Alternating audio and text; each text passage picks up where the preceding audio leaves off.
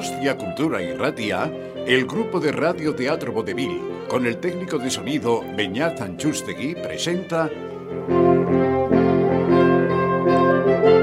otra obra más de Dino Bucciati. La moglie con le ali. Originalmente publicado en el periódico Fenarete, Milán, 1971. Con todos ustedes, La mujer con alas.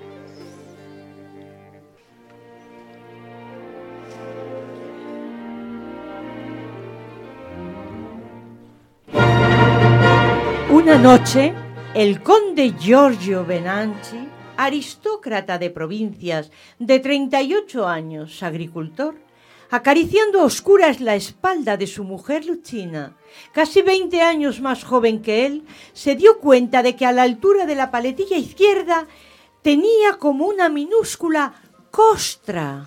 Cariño, ¿qué tienes ahí? Eh, no lo sé, no siento nada. Y sin embargo hay algo, como, como un grano, pero no es un grano. Algo duro. Te lo repito, yo no siento nada. Eh, perdona, eh, sabes, Lucina, pero enciende la luz, quiero verlo bien. Mm, ¿Sabes qué es curioso? ¿Por qué? Espera, que voy a buscar una lupa. Giorgio Benanchi era meticuloso y ordenado hasta dar náuseas. Se fue al estudio, encontró puntualmente la herramienta deseada, mejor dicho, encontró dos, una normal de al menos 10 centímetros de diámetro y otra pequeña, pero bastante más potente de las llamadas cuentahilos.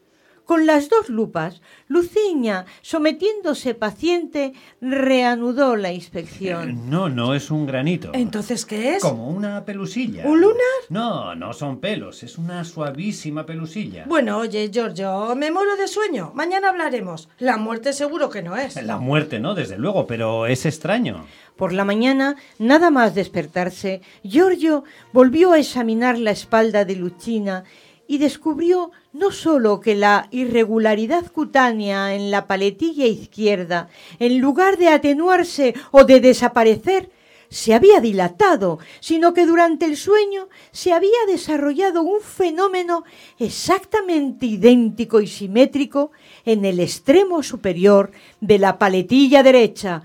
Tuvo una sensación desagradable. Luchina, sabes que te ha salido en el otro lado. ¿Qué me ha salido? Aquella pelusilla, pero debajo de la pelusilla hay algo duro. Reanudó el examen con el cuentahilos, confirmó la presencia de dos minúsculas zonas de suave y cándida pluma, casi como un botoncito automático. Se sintió invadir por el desaliento, se hallaba frente a un fenómeno de mínimas proporciones y, sin embargo, insólito, completamente extraño a sus experiencias. No solo eso, la fantasía evidentemente no era el fuerte de Giorgio Benanchi, licenciado en agricultura, pero siempre manteniendo a distancia, sea por indiferencia o por pereza, de los intereses literarios y artísticos. Sin embargo, esta vez, quién sabe por qué, su imaginación se desató al marido, en resumidas cuentas, se le metió en la cabeza que sobre las paletillas de su mujer era una especie de microscópico embrión de alas. Mm, la cosa en sí, más que extraña, es monstruosa. Huele más que a milagro a brujería. Oye, Luchina, tienes que jurarme decir la verdad, toda la verdad. La mujer lo miró sorprendida, casada con Benanchi, no por amor, sino como todavía sucede en provincias, por obediencia a sus padres, también nobles, que veían en aquel matrimonio una consolidación del prestigio familiar. Se había acostumbrado pasivamente a aquel hombre apuesto, enamorado, vigoroso, educado, aunque de mentalidad limitada y anticuada, de escasa cultura, escaso gusto, en casa aburrido y a partir del matrimonio aquejado de unos violentos celos. Eh, dime, Luchina, ¿a quién has visto estos últimos días? ¿Que a quién he visto?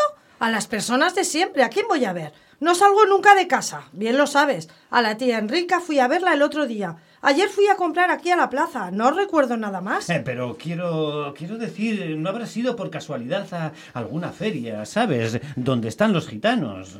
Ella se preguntó si su marido, normalmente tan sólido, había perdido el juicio de pronto. ¿Se puede saber en qué estás pensando? ¿Los gitanos? ¿Por qué tendría que haber visto a los gitanos? Porque, porque, porque tengo casi la sospecha de que alguien te ha jugado una mala pasada. ¿Una mala pasada? Una brujería, ¿no? ¿Por estas cositas en la espalda? Llama las cositas tú. ¿Y cómo quieres que las llame? Ya nos lo dirá el doctor Farasi. No, no, no, no, por favor, nada de médicos. Al médico por ahora no pienso llamarle. Eres tú quien está preocupado, querido. Por mí, imagínate. Pero por favor, deja de tocarme ahí. Me haces cosquillas.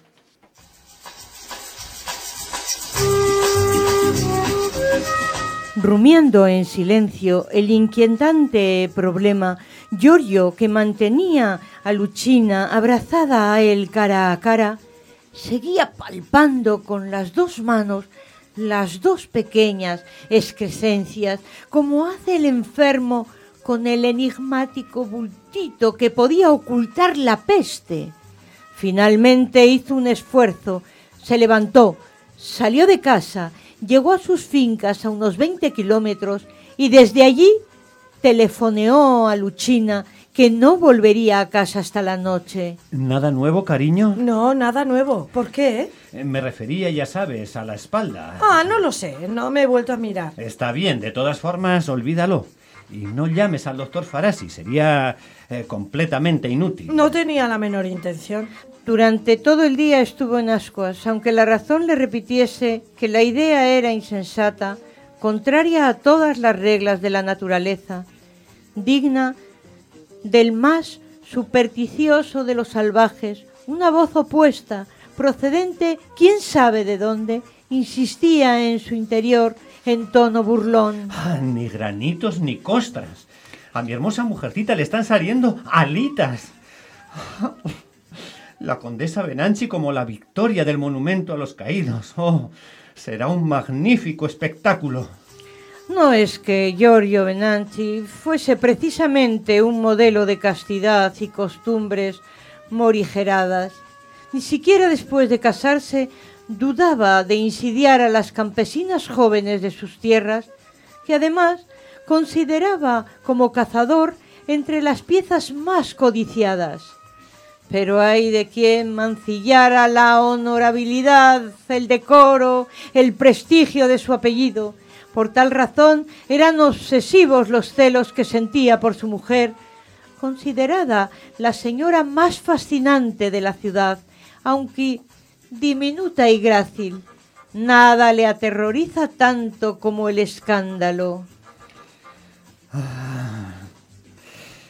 pasará si a Luchina le crecen verdaderamente dos alas? aunque fuese de forma rudimentaria, como antojos sin precedentes, y que la convirtiesen en un fenómeno de feria. Por eso no he querido llamar al médico. Podía ocurrir que los dos mechones de plumas eh, se metieran otra vez por el mismo sitio por el que habían salido, pero ah, también podía ocurrir que no. Ah, ¿Qué encontraré en casa cuando vuelva esta noche? Con enorme ansiedad, nada más llegar, se retiró con Luchina al dormitorio. Él descubrió la espalda y se sintió desvanecer. Con una velocidad de crecimiento que sólo había observado en algunas raras especies del reino vegetal, las dos irregularidades habían asumido el aspecto de reales y verdaderas protuberancias plumosas. No solo eso, sino que ahora ya no hacía falta recurrir a una fantasía sobreexcitada para reconocer la forma típica de las alas, exactamente como la que los ángeles de las iglesias llevan sobre los hombros. Eh, No te entiendo, Luchina. Eh, Tú también lo ves, ¿no? Mirándote al espejo y estás ahí sonriente como una boba. ¿No te das cuenta de que es una cosa espantosa? ¿Espantosa? ¿Por qué? Atemorizado ante la perspectiva de un escándalo, Giorgio se decidió a contárselo a su madre, que vivía en el ala opuesta del edificio. La vieja señora se asustó cuando vio aparecer a su único hijo en aquel estado de aprensión. Has hecho bien en no llamar al doctor Farasi. De todas formas, recordarás, espero, que siempre fui contraria a ese matrimonio. ¿Qué quieres decir? Quiero decir que en la sangre de esos Rupertini, nobles o no nobles, hay algo raro. Y que yo tuve buen olfato. Pero veamos, ¿son muy largas esas alas? Eh, digamos 20 centímetros, a lo mejor menos, pero ¿quién te dice que no sigan creciendo? ¿Y debajo de la ropa se notan? De momento no, ¿sabes? Eh, Lucina las tiene muy pegadas a la espalda. También a ella le interesa disimularlo. Desde luego, si tuviese que ponerse un traje de noche... Dime, mamá, eh, ¿qué vamos a hacer? Hay que decírselo de enseguida a don Francesco. Eh, ¿Por qué a don Francesco? Y me lo preguntas. Esas alas, a tu mujer, ¿quién se las puede haber puesto? Una de dos, ¿no? No hay que darle más vueltas. O Dios o el diablo. Y ni tú ni yo podemos decirlo. Don Francesco era una especie de capellán de familia, un personaje a la antigua, no exento de un filosófico humorismo. Cuando supo que la condesa madre deseaba hablarle, se apresuró a acudir a la casa, escuchó atentamente el relato de Giorgio y permaneció largo rato pensativo, con la cabeza inclinada, como se hace durante las oraciones, como si esperase una inspiración del cielo. Discúlpenme, queridos amigos, pero todo esto apenas se puede creer. Eh, ¿Piensa usted, don Francesco, que son figuraciones mías? Ojalá. Pero ahí fuera está Luchina. Voy a llamarla y la constatación será muy sencilla. ¿Se halla muy turbada la pobrecilla? En absoluto. Eso es lo raro, don Francesco. Ah, Lucina está tan alegre como siempre. Mejor dicho, parece que esto la divierte. Se llamó a Lucina, que llevaba puesta una especie de bata floreada. Con la máxima desenvoltura se la quitó y apareció vestida con un sencillo vestidito de algodón, con dos cremalleras verticales por detrás correspondientes precisamente a las aberturas por donde salían las alas. Actualmente, los apéndices habían asumido proporciones imponentes. A pesar de estar plegadas, medían de arriba abajo 80 centímetros por lo menos. Luchina, tal vez sea mejor que vuelvas a tu habitación. Aparte de nosotros dos, ¿alguien más en la casa está al corriente? No, afortunadamente. Con las precauciones que tomó mi hijo, ninguna de las personas del servicio ha sospechado nada. Ese vestido, esa bata se los ha hecho ella. Ah, Lucina es una gran chica, pero no podemos seguir de este modo. No podemos pretender tenerla segregada, peor que si tuviera el cólera. Por eso necesitamos su consejo, don Francesco. Eh, bueno, reconozco que es un caso extraordinariamente delicado. Un juicio por mi parte, comprenderán, implica una responsabilidad tal vez superior a mis fuerzas. Eh, pero ante todo, creo, habría que establecer, aunque solo fuese de forma aproximada, cuál es el origen del fenómeno. Y confío en que Dios nos ilumine. ¿De qué manera? Tu madre, querido hijo, ha aludido a ello hace un momento, demostrando, como siempre, su excelente buen sentido. En resumidas cuentas, eh, si se me pide mi parecer como teólogo, les responderé. Si estas alas, dejémonos de eufemismos, eh, tienen una procedencia diabólica, es decir, si han sido creadas por el maligno con objeto de turbar las conciencias con el falseamiento de un aparente milagro, entonces para mí no hay duda, solo, solo pueden ser un simulacro. Pero si en cambio, como no podemos excluir, estas alas fuesen una señal de Dios, demostración de una excepcional benevolencia del Señor hacia la condesa Luchina, entonces no hay duda de que tendrían que ser alas de verdad, capaces de volar. Eso es una locura, una cosa terrible. ¿Cómo voy a seguir ocultando aquella especie de vergonzosa deformidad si Luchina se pusiese a revolotear por la plaza? ¿Y cuántos problemas acarrearía? La publicidad, la curiosidad de la multitud, la investigación por parte de las autoridades eclesiásticas, mi vida completamente trastornada, destruida. Mm. En este caso, En este caso, ¿cree usted, don Francesco, que habría que hablar eh, de milagro? En una palabra, Luchina se habría convertido en un ángel, eh, en una santa. Y yo, su legítimo marido. Oh, démosle tiempo al tiempo, hijo mío. No nos anticipemos a los designios de la providencia. Que transcurran unos días. Esperemos a que estas benditas alas se hayan desarrollado completamente, a que hayan dejado de crecer. Luego haremos una prueba.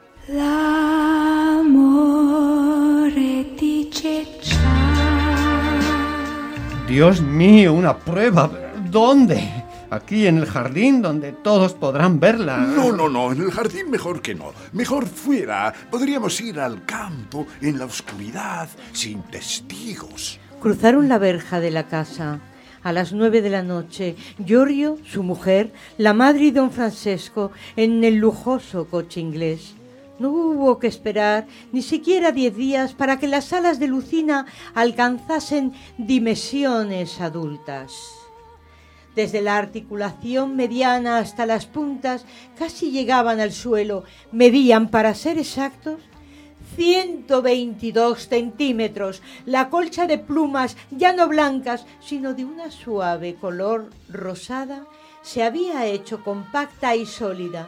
Por la noche en el lecho matrimonial no era nada fácil. Por suerte, Lucina estaba acostumbrada a dormir boca abajo y el apuro y el enfurruñamiento del marido le hacían morirse de risa. La envergadura de las alas, medida como se hace con las águilas, superaba los tres metros. Todo permitía suponer que las dos gigantescas aletas no tendrían que hacer excesivos esfuerzos para levantar del suelo un cuerpo diminuto como el de Luchina, que no llegaba a los 50 kilos. Dejaron atrás las últimas casas, se adentraron en el campo, en aquella zona ahora desierta, buscando un descampado lo bastante solitario. Giorgio no acababa de decidirse. Bastaba con que la ventana iluminada de algún caserío centellase, aunque fuese a gran distancia, para que reanudara la marcha. Era una hermosa noche de luna. Vamos, vamos, quítate el abrigo y no perdamos tiempo. En pijama tendrás frío, supongo. Pero aunque solo llevaba el pijama, Luchina no sentía frío en absoluto. Al contrario, extrañas ráfagas de calor le recorrían el cuerpo estremeciéndola. ¿Lo conseguiré? Y enseguida, a pasitos ligeros, remendando burlonamente a las bailarinas clásicas, se dirigió al centro del claro y empezó a agitar las alas.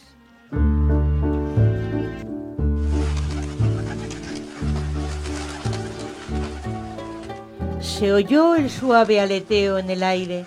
De pronto, sin que a la trémula luz de la luna pudieran percibir el momento preciso del despliegue, los tres vieron ante ellos, a una altura de siete u ocho metros, que no le costaba ningún esfuerzo sostenerse, apenas una suave ondulación de las alas y acompañaba el ritmo.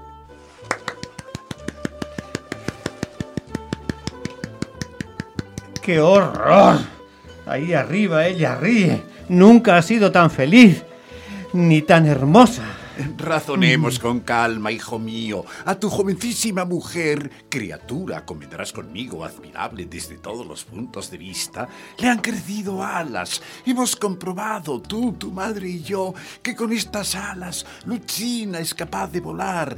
No se trata, pues, de una intervención demoníaca. Sobre este punto, te lo aseguro, todos los padres de la Iglesia, y he estado releyéndolos a propósito, están de acuerdo. Se trata, por tanto, de una investigación vestidura divina, ya que no queremos hablar de milagro. Eso sin mencionar que desde el punto de vista estrictamente teológico, Lucina ahora debería ser considerada un ángel. Los ángeles, si no me equivoco, nunca han tenido sexo. Tienes razón, hijo mío. Eh, sin embargo, estoy convencido de que a tu mujer no le habrían salido alas si el omnipotente no lo hubiese designado para cumplir una importante misión. ¿De ¿Qué misión? Inescrutables son las decisiones del Eterno.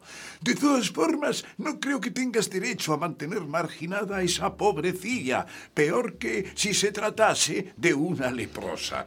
Pero entonces, ¿qué, don Francesco? Eh, eh, tengo que dejar que sea pasto del mundo. Usted se imagina el jaleo que se organizaría. Titulares así de grandes en los periódicos, asedio de curiosos, entrevistas, peregrinajes, molestias de todo tipo. Dios no lo quiera. Un contrato cinematográfico garantizado no se lo quitaría nadie. Y esto en casa de los Benanchi. El escándalo. Eso nunca, nunca. ¿Y quién te dice a ti que esta publicidad no forma también parte de los propósitos divinos? Que precisamente el conocimiento del prodigio no pueda tener incalculables efectos en las conciencias, como una especie de nuevo pequeño Mesías de sexo femenino. Piensa, por ejemplo, en que la condesa Lucina se pusiese a sobrevolar la línea de fuego en Vietnam. ¿eh? ¿Te das cuenta, hijo mío? Ah, se lo ruego, don Francesco, basta. Creo que va eh, a volverme loco. Pero ¿qué habré hecho yo para merecerme esta desgracia? No la llames desgracia. ¿Quién sabe? Podría ser pecado. Se te ha asignado como marido una dura prueba, de acuerdo, pero al fin y al cabo tienes que resignarte. Dime, ¿hay alguien además de tu madre y yo al corriente del asunto? Solo faltaría eso. ¿Y las personas del servicio? Nada. Luchina ahora vive en una casita aparte donde el único que entra soy yo. ¿Y la limpieza, las comidas? Lo hace ella misma. Mire, incluso hablando metafóricamente, es un verdadero ángel. No se queja, no protesta. Ha sido la primera en darse cuenta de la delicada situación. ¿Y a la familia, a los amigos, qué les han dicho? Ah, que se han ido a pasar una temporada a casa de sus padres en Valdosta. Eh, pero me refiero, eh, no pensarás tenerla enclaustrada toda la vida. ¿no? Y yo qué sé. Encuéntreme usted una solución. Ya te lo he dicho, hijo mío. Liberarla, presentarla al mundo tal como está, apuesto a que ahora también ella lo desea. Eso nunca, reverendo, ya se lo he dicho. Lo he pensado detenidamente. Es mi tormento, mi pesadilla. No sería capaz, se lo juro, de soportar semejante vergüenza.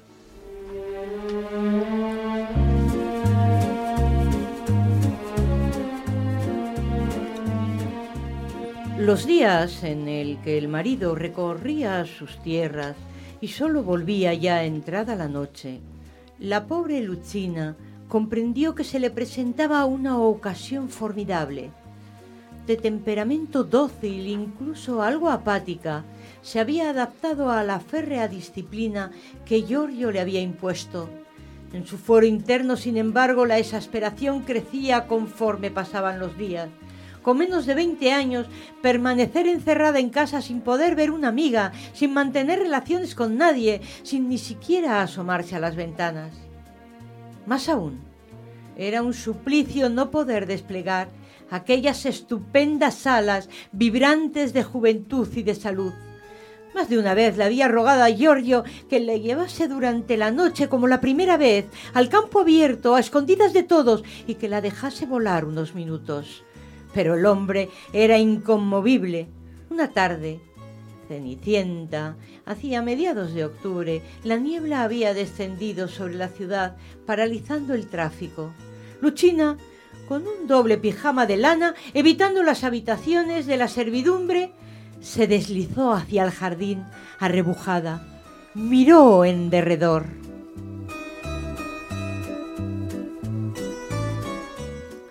Le parecía hallarse en un mundo de ensueño. Nadie, absolutamente nadie, podía verla. Dejó caer el abrigo que escondió a los pies de un árbol. Salió a campo abierto, agitó sus queridas alas y echó a volar por los tejados.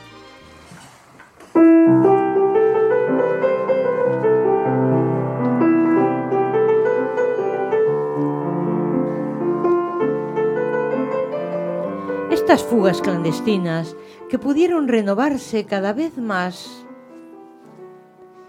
gracias a la inclemencia del tiempo, supusieron para ella un maravilloso consuelo. Solo sabía que se encontraba bien, segura de sí misma, dotada de un poder sobrehumano que la llevaba durante los vuelos a un beatífico delirio.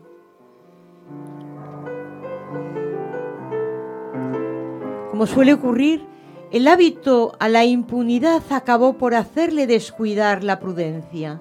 Una tarde sintió la curiosidad de explorar la zona inferior. Se lanzó en picado por la gélida penumbra de la bruma y no detuvo su descenso hasta escasos metros del suelo. Exactamente debajo de ella, un muchacho que llevaba una escopeta estaba dirigiéndose a lo que probablemente era el refugio de los cazadores de uno de los muchos cotos. El cazador, al oír el batir de las enormes alas, se dio media vuelta como un resorte e instintivamente levantó la escopeta del doble cañón. ¡Espera! ¡No dispares! ¡Oh! ¡Oh! El cazador es Máximo Laureta, uno de los más brillantes leones de esta pequeña sociedad provinciana, recién licenciado de óptima y rica familia, buen esquiador y piloto de coches de carreras. A pesar de su habitual desenvoltura, fue tal su extravío que Máximo, dejando caer la escopeta, se arrodilló con las manos juntas, recitando en voz alta. Ave María, gracia plena. ¿Pero qué haces, tonto? ¿No ves que soy Luchina Benanzi? ¿Tú? ¿Qué pasa? ¿Cómo puedes...? Mm, da lo mismo, Máximo. Pero aquí hace un frío de, lo- de los mil demonios. Vayamos dentro. La chimenea debe estar encendida. ¿Hay alguien más? Nadie, excepto el guardabosque. Te he dicho que tengo frío. Abrázame, por lo menos. Y el joven, aunque todavía tembloroso, no se lo hizo repetir dos veces. Cuando volvió aquella noche, Giorgio Benanchi encontró a su mujer sentada en la sala y cosiendo sin el menor vestigio de alas. Luchina, cariño, eh, ¿cómo ha sido? ¿El qué? Pues las alas, ¿no? Eh, ¿Qué ha pasado con las alas? ¿Las alas? ¿Te has vuelto loco? Violentamente turbado, él se quedó sin habla. Pues... no sé.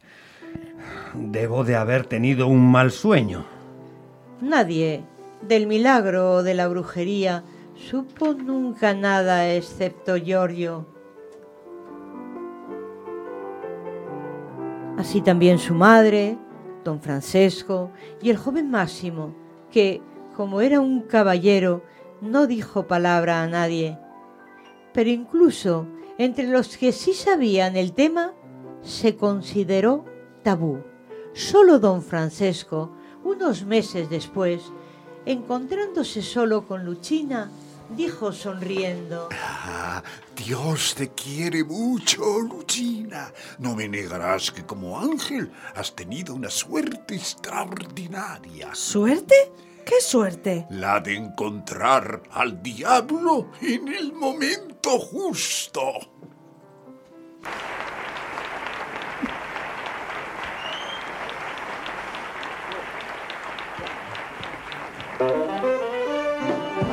Han intervenido Luchina Isabela Gegrizabala, Giorgio Jesús Ojeta, Don Francesco Fernando Miquela Jauregui, Madre Condesa Mercedes González, Massimo Roberto Citores, narradora Coro Vicanti.